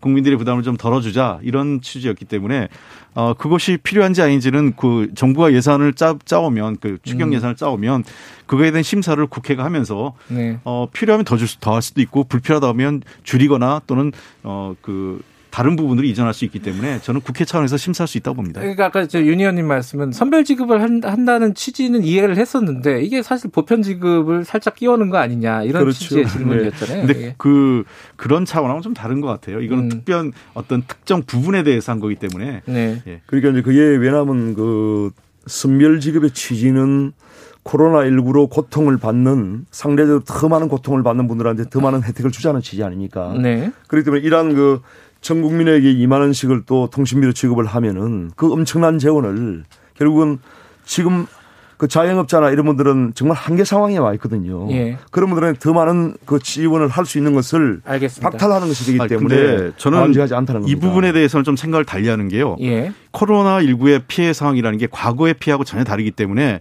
선별과 보편을 양분해서 음. 접근할 수 없다고 봅니다. 어떤 예. 때는 선별, 어떤 때는 보편이 어, 교차해 갈 수 있다고 생각해요. 저는 심지어 제 생각은 뭐 우리 당론 아닙니다. 진짜 제 개인적인 생각인데 어 1차 때는 우리가 보편으로 다 줬고요. 2차는 지금 여러 가지 조사를 보니 선별을 해야 되는데 내년도 상반기에도 이런 상황이 지속된다면 저는 또다시 전 국민에 대한 재난지원금을 줘야 될, 그 드려야 될 필요도 있다고 생각합니다. 아예 이 내년도 본 예산 심의 때 예산을 반영할 필요도 있다라는 게 제 판단이에요. 알겠습니다. 그게 어. 이제 참 선별과 보편을 어, 민주당과 어떤 청와대의 입맛에 따라서 상황에 따라서 자꾸 이렇게 변화를 시키는데 알겠습니다. 여기서 정리를 해야 될것 그 민주당 정책위의장도 선거 전에 그 보편 지급을 한 것은 선거를 위해서 했다는 것을 알겠습니다. 원중이 말씀을 했지 않습니까? 어쨌든 추석 전에 빨리 지급될 수 네. 있도록 예. 뭐 그건 서로 간에 네. 합의하시는 부분이니까 여기까지 듣겠습니다. 고맙습니다. 네, 감사합니다. 윤영석 의원, 홍익표 의원이었습니다. 2부 여기까지고요. 잠시 후 3부에서 뵙겠습니다. 일부 지역국에서는 해당 지역 방송 보내드립니다.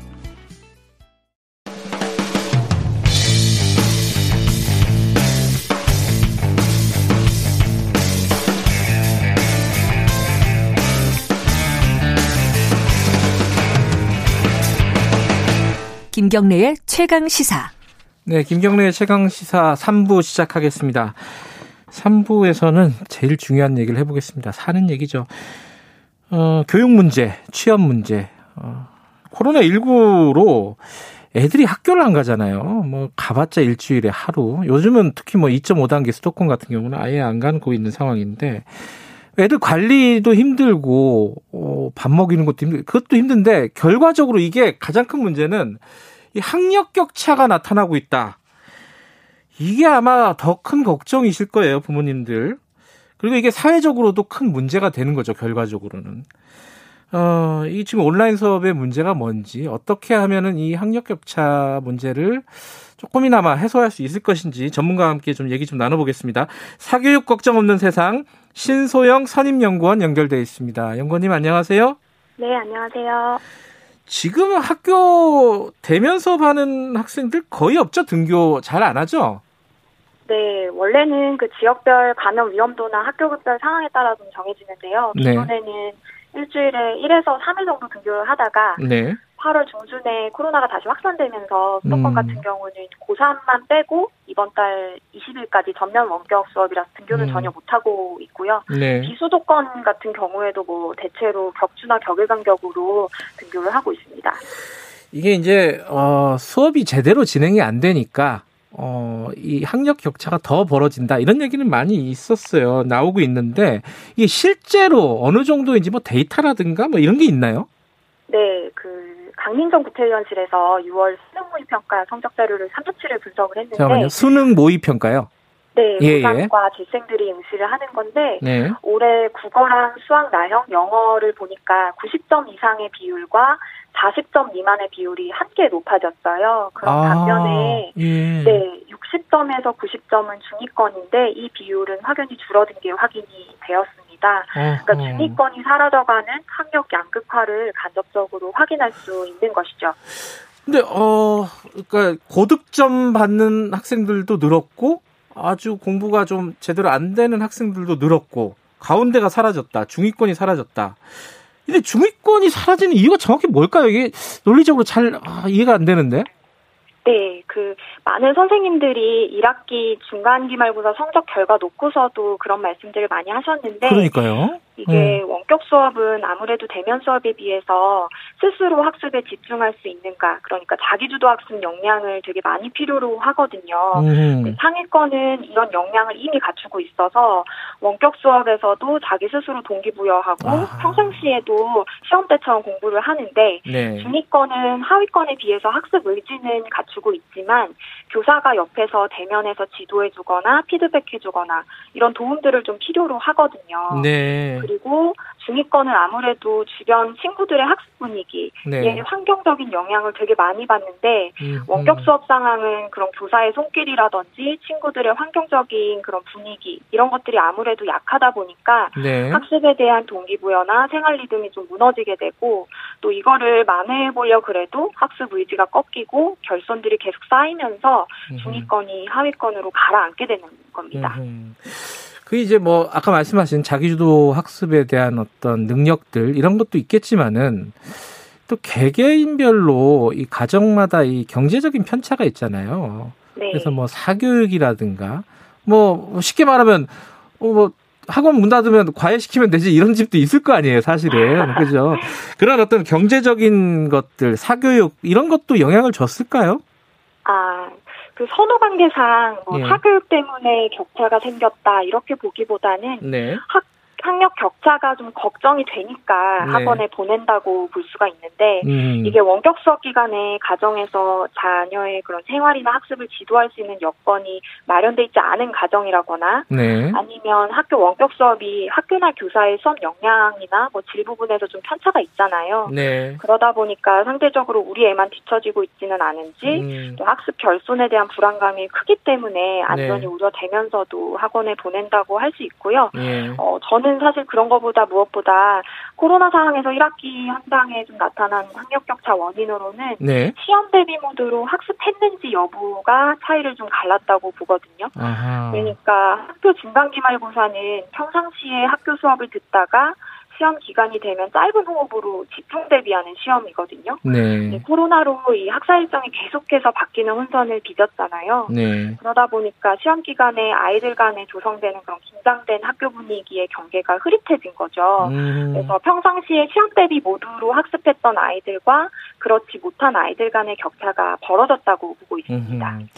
근데 이제 사실은 어 아이들이 집에서 혼자 혹은 아이들끼리만 이제 온라인 수업하고 이런 경우들이 있잖아요. 부모들이 예를 들어 둘 다 맞벌이를 하거나 아니면 네. 뭐 돌봄 뭐 도우미를 구할 수 있는 경제적인 여력이 없다거나 네. 어, 도움을 받을 친척이 없다거나 이러면은 그냥 애들만 사실은 하루 종일 집에 있는 거잖아요. 네. 그런 데서 오는 어떤 관리의 부재 이런 부분들도 좀 문제가 있을까요? 어떻게 보십니까? 네, 그렇죠. 그래서 1학기에 계약할 때 왜 부모 계약이라는 말이 있었잖아요. 맞아요. 예. 어, 가정에서 이걸 도와주기에 생계상 되게 바쁘거나 또 학습적으로 도와주기 어려운 경우도 되게 많은데 네. 어, 이게 뭐 또 원격 수업을 진행하기에 또 초등 저학년이라든지 또 특수학교 같은 경우 발달 단계상 굉장히 어려움이 많거든요. 네. 그래서 이게 이제 대면 활동이 굉장히 필요한 과목이나 어, 연령대가 있는데 그럼에도 원격 수업을 해야 되니까 이게 어려움이 있는 거죠. 제가 음. 그 초등학교 교사 한 분을 만났는데 네. 1학년 한글 수업을 진행하는데 기억자 모서리를 아이가 둥글게 쓰더래요. 그러면 오, 코로나 예. 이전에는 그냥 선생님이 아이 손을 붙잡고 직접 써보게 하면 그냥 끝나는 건데 예. 이게 이제 원격 수업 상황이다 보니까 과제 피드백으로 타자를 치면서 모서리에는 각이 뭐 지게 하고 직각으로 위에서 아래로 내려 쓰세요 이렇게 하는데 그게 얼마나 학습적으로 효과가 있겠냐 막 이런 토론을 하시더라고요. 음, 네. 그러니까 이제 학습자의 특성이나 교과목 특성을 좀 고려해서 이게 진행돼야 되는데 원격 수업의 한계가 좀 여실히 드러나는 부분이라고 볼 수 있겠습니다. 이게 이제 지금 이제 학력 격차라든가 어, 이런 부분을 말씀을 주로 하셨는데 실제로 또 애들이 모여서 이게 공부 말고 배우는 것들이 많잖아요 학교에서. 그렇죠. 어떤 공동체에 대한 경험, 남에 대한 뭐 배려, 어, 이런 부분들이 좀 부족해지지 않을까. 이게 장기적으로는 더 걱정일 것 같기도 하고 그래요. 네, 이게 배움이라는 건 사실 친구와 교사 그리고 네. 사람 간의 관계를 통해서 온전히 일어나게 되잖아요. 네. 그런데 이게 원격 수업 특성상 그런 관계적인 요소가 필연적으로 제약이 뒤따를 수밖에 없거든요. 네. 그래서 부분적으로 등교 수업을 한다고 하더라도 선생님들 얘기를 들어보면 얼굴 대부분이 마스크에 가려지고 또 아이들이 서로 대화하면 그걸 통제해야 되는데 아. 네, 장기적으로 아이들이 그런 대인관계 맺거나 어, 자연스럽게 상호작용하는데 어려움이 있을 수밖에 음. 없고 또 이게 이제 갓 학교에 입학한 저학년일수록 학교에 적응하는 그런 정도의 차이가 있어서 네. 이런 부분들을 좀 걱정을 하시더라고요. 실제로 음. 그 코로나가 장기화되면서 네. 아이들 중에는 우울감이나 소외감을 겪거나 아니면 친구랑 음. 싸우는데 그게 너무 장기간 지속되는 등의 좀 정서적인 음. 피해를 피해 사례를 호소하는 경우도 많습니다. 네. 그리고 또 이제 학부모들이나 어, 네. 좀 불만을 가진 분들이 꽤 많은 것 같아요. 제 주위에도 뭐냐면은 온라인 수업을 하긴 하는데 이거 좀 부실하다. 어, 제대로 준비 안 하고 그냥 좀 시간 때우는 듯한 느낌이다. 이렇게 얘기하시는 분들도 있어요. 네. 이, 이런 것들은 지금 상황이 어떻습니까? 네, 그 원격 수업이 유튜브 자율학습과 다를 바 없다는 그런 청원을 예. 읽은 적이 저도 있는데 예. 이게 아무래도 원격 수업에 대한 준비가 좀 부족한 채로 급작스럽게 현장에 도입되면서 질 차이가 좀 심한 상황인데요. 네. 주로 제가 만나본 학부모님들은 원격 수업에서 교사가 아이한테 단 몇 분이라도 좀 말을 걸어주기를 바라시는데 예. 학습이나 생활에 대한 소통이 너무 없다. 그리고 교사의 소통이라고 해봤자 출석 체크 이상으로 진전되지 않고 또 교사의 그런 개별적인 피드백, 뭐 관심 이런 것들이 좀 부족하다는 말씀들 많이 하시고요. 음. 또 원격 수업에서 교사의 그런 학습적인 지원 역할이 부족하다. 교사가 유튜브나 뭐 EBS 링크만 걸어주고 끝이다. 그래서 네. 그걸 집중해서 잘 들었는지 확인하고 도와주는 것들이 너무 부족하다. 뭐 그런 음. 말씀들 많이 하십니다. 이거 그러면 어떻게 해야 되죠? 이게 뭔가 가이드라인 같은 것들을 만들든가 기준을 설정을 하든가 이 뭐가 있어야죠. 왜냐하면 선생님들도 이거 뭐 잘하고 싶어도 뭘 어떻게 해야 될지 모르는 경우들도 있고요. 이게 어떻게 좀 방법이 있습니까? 좀 개선할 수 있는? 네, 그래서 교육부가 2학기에는 원격 수업의 질이나 교육 격차에 대한 대책으로 네. 그 1학기에는 실시간 쌍방향 수업이 12.9%밖에 안 됐거든요. 네. 그래서 그 비율을 좀 늘리고 아. 그리고 다양한 수업 사례나 컨텐츠가 좀 공유될 수 있는 플랫폼을 마련하겠다라고 했는데 음. 이런 기술적인 것들도 중요하지만 이런 지원책의 본질이 단순히 그냥 수업 매체를 오프라인에서 온라인으로 바꾸는 게 아니라 네. 방식 자체가 수업을 쌍방향으로 좀 변화시키고 교사하고 학생하고 소통의 접점을 좀 늘리자 이런 취지거든요. 네. 그래서 아무리 실 실제로 실시간 수업을 화상으로 진행을 하더라도 아이들과 그냥 상호작용 없이 교사가 일방적으로 지식 정보만 전달하는 음. 수업 방식이면 예전하고 학습 효과가 뭐 다를 바가 없다고 저는 보고요. 네. 그러니까 원격 수업이더라도 아이들이 교사하고 좀 개별적으로 피드백을 주고 받고 쌍방향으로 좀 소통하고 대화할 수 있는 수업의 방법을 좀 바꿔야 음. 이게 좀 실효성이 담보될 수 있을 것 같고 네. 이렇게 하려면 교육당국도 교사들이 아이들과 원격 수업 전후나 아니면 원격 수업 과정에서 소통할 수 있게 행정업무 경감이라든지 아니면 학급당 학생 수가 너무 많으면 그런 개별적인 관심을 주기가 굉장히 어렵기 때문에 네. 이런 학급당 학생 수 감축 등도 좀 지원해줄 필요가 음. 있겠습니다. 저도 이제 개인적으로 아는 뭐 초등학교 선생님이랑 얘기를 해보니까 어, 코로나 초창기에는 뭐 밤새는 일이 굉장히 많았대요. 뭐 교재 같은 거 만들고, 뭐 영상 네. 같은 거 만들고. 이 선생님들 많이 만나시잖아요, 연구님은. 네네. 어떤 고민들을 합니까? 이런 뭐 수업과 관련, 온라인 수업과 관련해가지고는? 이게 아무래도 이제 선생님들도 굉장히 노력을 하신다라고 왜냐면 처음 맞닥이는 온라인 수업이기 때문에 네. 여러모로 준비를 하시는데 사실 준비 시간이 너무 부족하고 네. 또 4시간짜리 뭔가 4시간 수업 준비를 해서 뭐 10분짜리 동영상 만들고 이런 것들이 사실 현장에서 고민이 예. 크고 또 그런 것들을 나눌 수 있는 뭐 교사 학습 공동체라든지 이런 것들이 학교 문화 안에 사실 제대로 정착이 안 되어 있어서 음. 혼자 전전긍긍 하시는 좀 교사분들도 많이 있고요. 예. 네. 지금 이제 어 청취자분 중에 김상인 님이 이게 코로나가 시작이 된 지가 이제 그 가을 우리 올 초에 시작이 돼갖고 지금 가을까지 왔잖아요. 이제 네. 그 아홉 달이 돼 여덟 달 아홉 달이 됐는데 초창기에는 뭐 이해할 만하다 그런 어떤 어, 시행착오라든가 근데 지금 아직도 그러면은 좀 문제가 있는 거 아니냐 이건 어떻게 보십니까? 네, 그래서 이제는 좀 뭐 단기 그냥 보완책으로 그때그때마다 나오는 문제점들을 메꾸는 방식으로는 좀 곤란하고요. 네. 장기적으로 코로나 그리고 그 코로나 이후에 또 재난이 찾아올 수 있잖아요. 네. 그런 상황을 대비해서 좀 국가 차원의 그리고 그 당국 차원의 좀 대책들이 보완이 돼야 되는데 네. 어 저는 그 급선무로 먼저 아이들이 좀 학교에서 배우고 있는 국가 교육 과정이 있지 않습니까? 예. 그게 지금 문제가 코로나 이전하고 이후에 같은 양과 같은 내용으로 운영이 되고 아, 있어요. 예. 근데 지금처럼 등교 일수가 부족한 재난 상황에서 예. 기존의 교육과정 양을 조정을 안 해주고 그대로 현장에 수화하라고 하면 음흠. 교사들은 사실 제가 아까 말씀드렸다시피 수업을 준비할 시간이나 아이들에게 개별적 관심 피드백을 음. 주기에 굉장히 빠듯한 상황에서 네. 진도 빼기식 수업을 진행할 수밖에 없는 아, 거죠. 예, 예. 그래서 이거를 소화하지 못하고 체하는 예. 학습 결손 학생은 계속해서 양산될 수밖에 음. 없거든요. 네. 이거를 좀 보완하려면 교육부 차원에서 교과목별로 좀 핵심적인 내용들 추려서 재난시 교육 과정을 음. 좀 만들어서 네. 학교에 보급을 해줘야 이게 좀 내실 있게 수업이 운영이 음. 될수 있다고 보고 있습니다. 아마 코로나 초창기에는 교육 당국도 잠깐 이러고 말 거라고 생각했을 수도 있어요. 근데 지금 상황이 그게 아니잖아요, 그죠? 예, 네. 본질적인 대책을 좀 수립해 가는 과정이었으면 좋겠습니다. 여기까지 드릴게요. 고맙습니다. 맞습니다. 예, 사교육 걱정 없는 세상 신소영 선임연구원이었습니다. 지금 시각은 8시 44분입니다.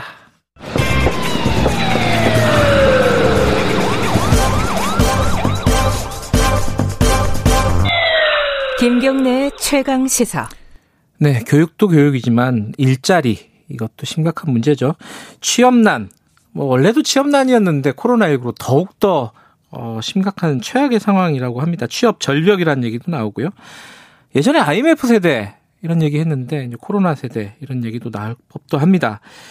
20대 청년 어, 연결해서요. 어, 취준생이라고 하십니다. 어, 지금 상황이 어떤지 현장 현실 어, 생생한 얘기 좀 들어볼까요? 어, 윤현식 씨 연결돼 있습니다. 안녕하세요. 네, 안녕하세요. 네, 취준생이세요? 예, 맞습니다. 어, 나이가 몇인지 여쭤봐도 될까요? 어, 현재는 지금 서른 살입니다. 아, 그럼 만으로는 한 스물여덟, 아홉쯤 되셨겠네요. 그죠? 예, 맞습니다. 그러면 그렇게 취업을 준비하신 지는 얼마 안 되셨을 것 같아요? 어, 지금 졸업 후 약 2년 정도 됐습니다. 음, 어떤 꿈을 갖고 계신지 여쭤봐도 되나요? 어, 저는 현재는, 네. 어, 금융공기업에 취업하려고 노력하고 음, 있습니다. 시험을 준비하고 계신 거군요. 예, 맞습니다. 예. 그럼 뭐, 뭐가 필요합니까? 어떤 공부들을 주로 하세요? 어, 일단 공기업 기준으로는 기본적인 자격증인 컴퓨터 활용 능력과 한국사 능력 검정 시험이 있고요. 예. 네, 어학 같은 경우는 토익을 보는데 대기업의 경우에는 스피킹 시험으로 전환되면서 예. 이제 오, 오픽이나 토익 스피킹 같은 어학 능력이 요구되고 있습니다. 어, 말만 들어도 무슨 말인지 잘 모르겠네요. 준비할 게 굉장히 많으시죠, 그러면은, 어쨌든. 예, 맞습니다. 그럼 하루 종일 공부를 하세요? 어, 하루 종일 소식, 공부를 한다기보다 오전에는 체험 공부나 자소서 같은 거를 아 그런 것도 준비해야 오후... 되는구나. 예. 예 맞습니다. 예 자소서 같은 거 준비하시고 오후에는 또 공부하시고. 예 맞습니다. 다들 그렇게 사세요 취업 준비생들은? 어 아마 대부분은 음. 공부를 하시는 분들 이렇게 하시고 다른 분들 뭐 인턴 중간에 하셨다가 다시 취업 준비하시는 경우가 많은 거죠. 예전에는 그 코로나 전에는 그래도 뭐 스터디 이런 것도 많이 하죠. 저도 이제 취업 준비할 때 그룹 스터디 같은 것도 해본 기억이 있는데 모여서 네. 공부하고 같이 밥도 먹고 뭐 이러잖아요. 그래도 그 어려운 네. 와중에도 네. 그런 것도 없어졌겠어요. 네, 작년에 스터디가 활발했는데 올해는 대폭 축소되었고요. 예. 코로나 위험과 더불어서 이제 그 장소를 빌리기 어려운 여건도 영향이 있다고 생각합니다. 그러면은 주로 혼자 공부하세요? 네, 저 같은 경우에는 독서실을 가거나 네, 혼자서 공부하고 있습니다. 아, 독서실. 네네. 그럼 보면 이제 카페에서 공부하는 사람들, 카공족이라고 보통 그러잖아요. 네네. 그런 사람들 주변에 친구들 되게 많았죠. 예, 맞습니다. 그 윤현석 씨, 윤현식 씨도 그렇게 카페에서 주로 공부하시고 정보 같은 거 보시고 그러셨나요 혹시? 네. 스터디 카페는 몇 번 갔었습니다. 아, 그래요? 네네. 근데 카페들도 지금 들어갈 수가 없잖아요. 네, 맞습니다. 다들 어디서 해요? 어, 그러니까 2.5단계 격상으로 인해서 이제 수도권 독서실 스터디 카페도 다 13일까지 집합 금지 음. 상태라 지금 수도권 이외에 천안이나 약간 수도권 위에 밖으로 가시는 분들이 의외로 많습니다. 음, 밖으로요, 아예. 네네. 아. 자, 이제 중요한 얘기는 이 사실 예전에는 아르바이트도 하고 이러면서 이 취업 준비 기간을 버텼는데 지금은 어떤 돈으로 버티냐 이게 좀 궁금해요. 어, 일단 저의 경우에는 예. 청년 수당 대상자여서 저 같은 경우는 이거를 충당을 하고 있지만 대부분의 아, 경우에는 예. 정부 지원금 못 받는 경우에는 아르바이트를 하고 있습니다. 아르바이트도 근데 요새 많이 줄었잖아요. 자영업들 힘들고 문 닫는 데도 네네. 많고 그죠? 네 맞습니다. 주변에 친구들 어떻습니까 상황이 아르바이트 상황은? 특히 그 2.5단계 격상으로 인해 요식업 쪽에 아르바이트 하던 주변인들이 대부분 그만뒀다는 소식을 최근에 듣고 있습니다. 식당이라든가 패스트푸드 뭐 이런 데 말씀하시는 네, 거죠? 네, 맞습니다. 예. 그럼 그만두면 그분들은 어떻게 먹고 살아요? 어, 저도 그게 참 어려운 상황인데. 참. 뭐 10, 네, 13일까지 안 하고 다시 알아본다든가 그렇게 하고 있는 것 같습니다. 채용을 많이 안 한다는 뉴스 많이 봤어요. 실제로 사람 뽑는 기업들 별로 없습니까? 어, 다행히도 공기업의 경우에는 채용이 조금 당겨지면서 조금 그래도 규모 축소 영향은 적은 편인데 네. 사기업의 경우에는 월요일부터 삼성을 필두로 공차 올라오고 있는데 거, 공고가 거의 직무가 반토막 났다고 생각하시면 반토막. 그러니까 작년에도 취업 준비를 하셨고 올해도 준비를 하셨으니까 작년하고 네. 비교하면 대략 한 반토막이다. 어 만약에 예를 들면은 작년에 한 대기업의 한 계열사의 경우는 상하반기 꾸준히 뽑다 이번 상반기에 아예 채용이 없었고요. 예. 한 계열사의 다른 한 계열사의 경우에는 40여 개 작년 하반기 채용했는데 네. 이번 하반기에는 10개 직무 채용합니다. 아, 많이 줄었군요. 네. 2년 동안 이제 취업 활동 하시고 올해는 특히 이제 코로나 때문에 힘드신데 가장 힘드신 게 뭐예요? 여기서 하소연 어, 한 번만 해주세요. 네, 역시 모든 취준생들도 마찬가지겠지만 미래에 대한 좀 불안감이 큰것 음. 같습니다. 그래서 저는 개인적으로 정부의 역할이 좀 중요하다고 생각하는데 네. 네, 그 공공 데이터 단기 인턴과 같은 일자리도 뭐 분명 좋지만 네. 장기적으로 네. 취준생들을 위해서 좀 음. 청년 고용이 살아날 수 있는 근본적인 정책을 제시한다면 좀 더 불안감은 낮아질 음, 것 같습니다. 미래에 대한 불안이 가장 힘드신 부분이다. 네. 알겠습니다. 오늘 여기까지 듣고요. 그 힘내셔가지고 취업 꼭 성공하시고 어, 좋은 소식 네. 있으면 저희들한테 좀 문자로 알려주세요. 네, 감사합니다. 예, 고맙습니다. 20대 취업 준비생 윤현식 씨였습니다. 어, 바로 좀 청년 유니온 이채연 위원장 연결해가지고 이게 어떻게 좀 해결해야 될지 어, 이런 부분들을 좀 여쭤보겠습니다. 위원장님 안녕하세요. 네, 안녕하세요. 지금 이제 청년 그 취준생 얘기 잠깐 들어봤는데 네. 뭐 이분만의 얘기는 아니죠. 전반적으로 지금 다 힘든 거죠. 취업이라든지 이런 부분들 어떻습니까? 통계라든가 이런 거 보면은. 어, 바로 어제 그 8월 고용 동향이 나왔는데요. 네. 그 어, 이제 올 이번 달 그러니까 8월에 이제 취업자 수가 1년 전보다 27만 명 정도 줄었다고 나와 있어요. 음. 네, 고용률이 이제 전년 동월 대비 1.1% 낮아졌고 이제 실업률은 7.1%에 달하는 걸로 나와 있습니다. 예. 지금 네. 이제 아르바이트 자리도 다 없어지는 분위기라서 뭐 다는 네, 아니겠지만 네. 전반적으로 좀 뭐 줄어드는 분위기라서 이게 뭐 어떤 대책이 좀 필요한 거 아니냐 이런 음. 얘기들 많이 할 좀 대책들이 있습니까 청년들 뭐 취준생들을 위한 대책들? 글쎄요, 이게 아무래도 그 편의점이나 카페 식당들이 이제 운영이 어려워지면서 네. 그 아르바이트 노동자들이 실직하는 상황들이 좀 많이 있어요. 예. 저희 조합원들 얘기 들어보면 공고 있던 공고도 좀 내려가는 상황이고 음. 또 일자리를 구하더라도 이제 네. 갑자기 휴직을 권하거나 네. 해고를 하는 경우가 또 많다고 하더라고요. 네. 네, 네. 아까 그, 그 우리 연결을 했던 취준생이 청년 수당으로 좀 도움을 받고 있다고 했는데 네. 다는 해당이 안 될 거 아니에요. 모든 청년들이. 그렇죠. 네. 그뭐 정부나 지자체에서 이렇게 하고 있는 청년 수당 이런 것들은 좀 실효성이 있습니까? 평가를 하신다면 어떻습니까?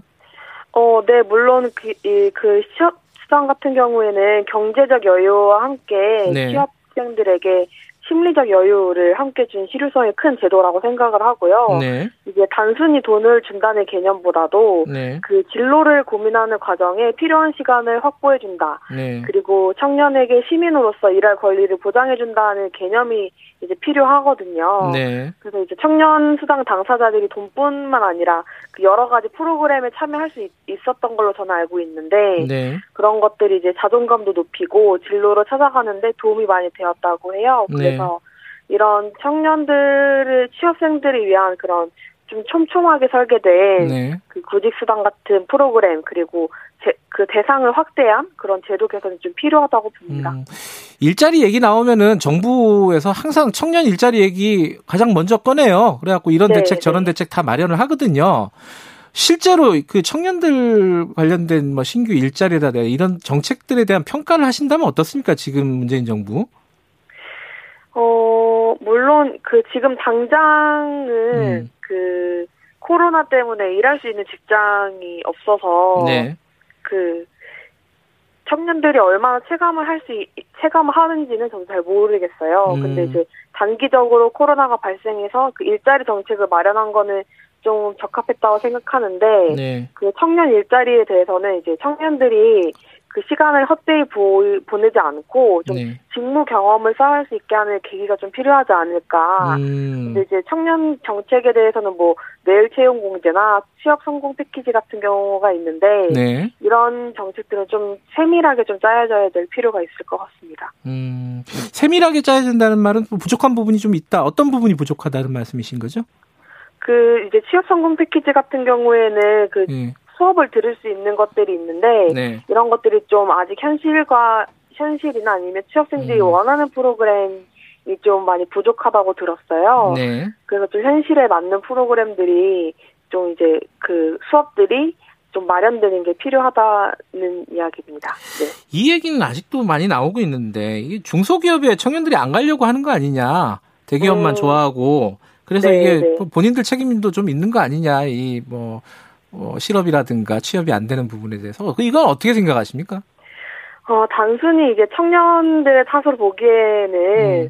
그 청년들 좀 이해하는 것이 필요할 것 같아요. 네. 이게 그 청년들이 대학 입학 때부터 아니면 공부를 시작할 때부터 네. 뭐 대기업에 가라, 뭐 공기업에 가라 이런 이야기를 듣고서 공부를 하고 스펙을 쌓아오는 거거든요. 네. 근데 이제 주변에서 그렇게 이제 여, 어, 취업을 하라고 또 사회에서도 부추기기도 했는데 네. 이제 와서 눈을 낮추라라고 하면은 좀 좀 당황스럽지 않을까 이런 음, 생각도 들고 네. 또 사실은 첫 일자리가 평생의 일자리의 질을 좌우하기도 하거든요. 네. 그래서 청년들의 입장에서는 중소기업에서 경력을 음. 쌓아봤자 뭐 대기업으로 이직하기도 어렵고 뭐 이직을 하지 않더라도 네. 중소기업 내에서 뭐 승진을 하거나 임금이 올라가는 등 이런 미래가 네. 좀 보여야 되는데 이런 것들이 좀 불투명하기 때문에 어, 몇 년 중소기업에서 일하는 것보다는 그 구직 기간을 버텨서라도 음. 대기 업에 가고 싶어 하는 것이거든요. 네. 사실 이 과정에서 부모의 지원을 받느냐 아니냐, 음. 얼마나 버틸 수 있느냐에 따라서